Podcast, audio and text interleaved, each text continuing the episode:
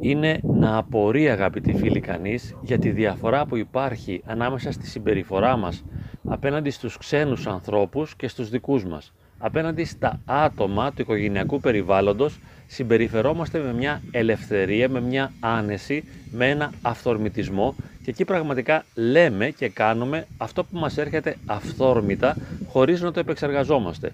Θεωρούμε ότι έχουμε το δικαίωμα να εκφραστούμε ελεύθερα και να βγάλουμε τις συμπεριφορές έτσι όπως βγαίνουν χωρίς να τις ελέγχουμε. Βέβαια, θα μπορούσε να πει κανείς ότι μα αυτός είναι ο προσωπικός μου χώρος, είναι το προσωπικό μου περιβάλλον. Δεν θα μπορούσα να παίζω κοινωνικούς ρόλους μέσα στο ίδιο μου το σπίτι. Και αυτό είναι μια πραγματικότητα. Έχουμε ένα δίκιο. Επίσης, ένα δεύτερο δίκιο σε εισαγωγικά είναι ότι οι άνθρωποι του οικογενειακού περιβάλλοντος μας κουράζουν αφάνταστα. Τους έχουμε καθημερινά κοντά μας και αυτοί βγάζουν ανεξέλεκτες συμπεριφορές απέναντί μας, είναι απρόσεκτοι. Λένε και κάνουν αυτό που θέλουν, αδιαφορούν για μας, μα, μας πιέζουν και πολλές φορές έχουμε για πολλά χρόνια υποστεί τα πάνδυνα από αυτούς. Διότι ακριβώς επειδή είναι απρόσεκτοι, λένε και κάνουν πράγματα που μας ενοχλούν. Έτσι λοιπόν έχουμε συσσωρεύσει πόνο δεκαετιών, οδύνη δεκαετιών, ιδιαίτερα σε μεγαλύτερες ηλικίες. Αλλά και τα μικρά παιδιά συσσωρεύουν από τους γονείς αρνητικά αισθήματα και αρνητικά βιώματα. Έτσι είμαστε αρνητικά προκατελημένοι. Δεν μπορούμε να είμαστε ο εαυτός μας. Δεν μπορούμε ελεύθερα να βγάλουμε τις καλές πλευρές του εαυτού μας. Και αναγκαστικά εκδηλώνουμε, εκφράζουμε και εξωτερικεύουμε και εμείς αρνητικές πλευρές. Και εκεί είναι που δημιουργούνται τα προβλήματα. Ο δικός μας αρνητικός εαυτός απέναντι στον αρνητικό εαυτό των άλλων. Και η ζωή μας μέσα στην οικογένεια γίνεται μια κόλαση. Είπαμε ότι είμαστε δικαιολογημένοι ή καλύτερα να το πούμε αιτιολογημένοι εφόσον έχουμε συσσωρεύσει μέσα μας αρνητικά βιώματα πολλών ετών. Διότι και οι άλλοι ήταν απρόσεκτοι και εμείς και τα κάναμε θάλασσα.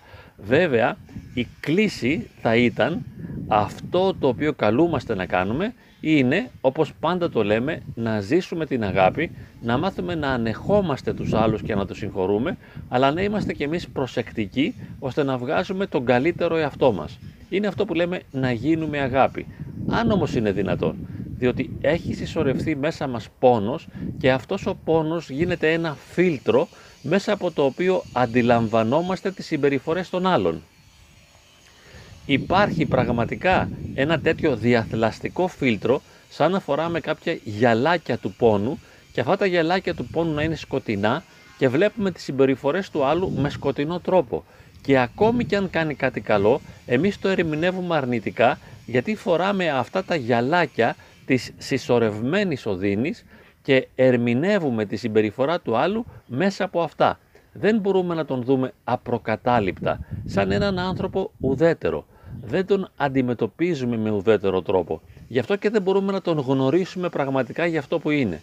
Και ενώ στην αρχή, ιδιαίτερα τον ερωτικό μας σύντροφο, τον είχαμε εκθιάσει και θεωρήσαμε ότι επιτέλους βρήκαμε τον καταλληλότερο άνθρωπο, αργότερα, λόγω της οδύνης, η οποία έχει συσσωρευτεί μέσα μας, θεωρούμε ότι βρήκαμε τον χειρότερο άνθρωπο και λέμε δεν είναι δυνατόν να έχω πέσει πάνω σε αυτόν τον απεσιότατο άνθρωπο που χειρότερος από αυτόν δεν υπάρχει.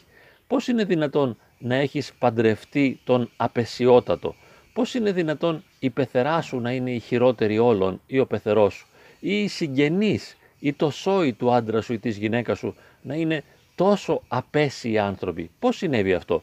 Απλά επειδή οι σχέσεις είναι στενές.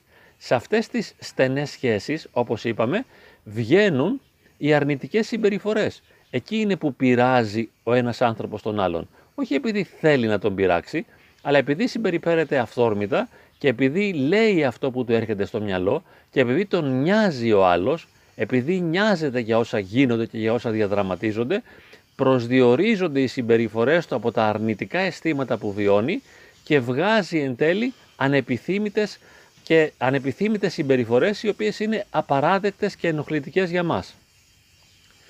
Βασανιζόμαστε λοιπόν μέσα στις σχέσεις, υποφέρουμε, ταλαιπωρούμαστε και όλες αυτές οι αρνητικές εμπειρίες οι οποίες συσσωρεύονται μέσα μας γίνονται ο διαθλαστικός φακός μέσα από τον οποίο πλέον αντιλαμβανόμαστε τον άλλον και γι' αυτό επιβεβαιωνόμαστε συνέχεια ότι αυτός ο άλλος, ο πολύ κοντινός μας, είναι ο χειρότερος άνθρωπος όλων, αλλά και τα άλλα πρόσωπα με τα οποία αλληλεπιδρούμε. Όπως είπαμε, ο πεθερός ή η πεθερά, ή το σόι του άντρα μας, στο βαθμό που και αυτοί γίνονται σημαντικοί για μας, που γνωρίζουν τη ζωή μας και έχουν άποψη για μας, εμείς ενοχλούμαστε αφάνταστα, νιώθουμε άσχημα, υποφέρουμε από αυτούς και αυτή η οδύνη, την οποία συνεχώς νιώθουμε στις επικοινωνίες μαζί τους, θολώνει ακόμα περισσότερο το φακό, αμαυρώνει ακόμα περισσότερο το φακό και αυτό που βλέπουμε εν τέλει είναι σκοτάδι.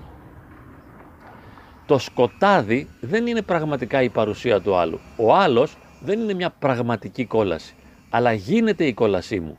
Γίνεται η κόλασή μου επειδή με ενοχλεί χρόνια και επειδή εγώ έχω ανεδαφικές προσδοκίες από αυτόν, επειδή δεν έχω καμία διάθεση να τον καταλάβω για αυτό που πραγματικά είναι και επειδή δεν έχω τη δυνατότητα να το συγχωρώ, σιγά σιγά διαμορφώνω την εντύπωση ότι αυτός είναι το βάσανό μου, αυτός είναι η κόλασή μου. Έτσι καταλήγουμε στη φράση του Σάρτρ που λέει ότι οι άλλοι είναι η κόλασή σου. Είναι μια πραγματικότητα. Οι άλλοι γίνονται κόλαση για μένα στο βαθμό που με βασανίζουν καθημερινά, επειδή έχουν άποψη για μένα, επειδή αναφέρονται και εκφράζονται πάνω σε σημαντικά για μένα θέματα και επειδή αγγίζουν λεπτές ψυχές, λεπτές τομές της προσωπικής μου ζωής, ενοχλούμε αφάνταστα. Εφόσον λοιπόν υπάρχει όλος αυτός ο πόνος, πώς θα μπορέσουμε να το συγχωρήσουμε? Δεν γίνεται λοιπόν να το συγχωρήσουμε, απλώς βάζουμε ως στόχο τη συγχώρηση και την αγάπη για να ωφελήσουμε τον εαυτό μας. Αυτή η συγχώρηση και αυτή η αγάπη δεν είναι ένα δώρο που θα κάνουμε σε αυτούς, αλλά ένα δώρο που θα κάνουμε σε εμάς.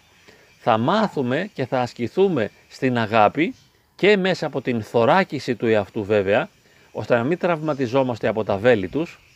Θα μάθουμε να θωρακιζόμαστε και θα μάθουμε να αγαπούμε, γιατί μόνο έτσι θα βρούμε προσωπική ανάπαυση.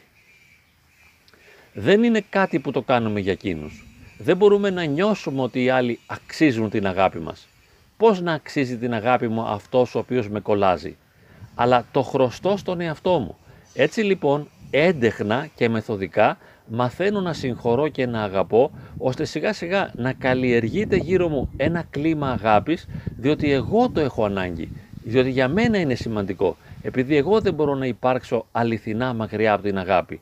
Έτσι, όπως είπαμε, παλεύω για να οικοδομηθεί η αγάπη στις σχέσεις, ώστε να βρω εγώ προσωπική ανάπαυση. Και βέβαια, εάν μπορώ και θέλω να ακολουθήσω ένα πιο εύκολο δρόμο, τους αποφεύγω. Αυτό είναι η προσωπική θωράκιση, οι άμυνες τις οποίες κτίζω απέναντί τους, ώστε τα βέλη τους να μην με διαπερνούν, αλλά και η απόσταση. Δεν τους κάνω πολύ παρέα, βάζω ευγενικά όρια, ώστε να μην μπορούν να με ποδοπατήσουν. Βέβαια είπαμε ότι οι άλλοι δεν θέλουν να μου κάνουν κακό, δεν θέλουν να με βλάψουν, απλώς παρεμβαίνουν επειδή νοιάζονται και παρεμβαίνουν ανεξέλεγκτα και αυθόρμητα, επειδή μας θεωρούν δικά τους πρόσωπα και δεν θέλουν να χρησιμοποιήσουν έντεχνες μεθόδους επικοινωνίας ή δεν μπορούν. Δεν μπορούν να μεθοδεύσουν την επικοινωνία μαζί μας, γι' αυτό και συμπεριφέρονται όπως θέλουν.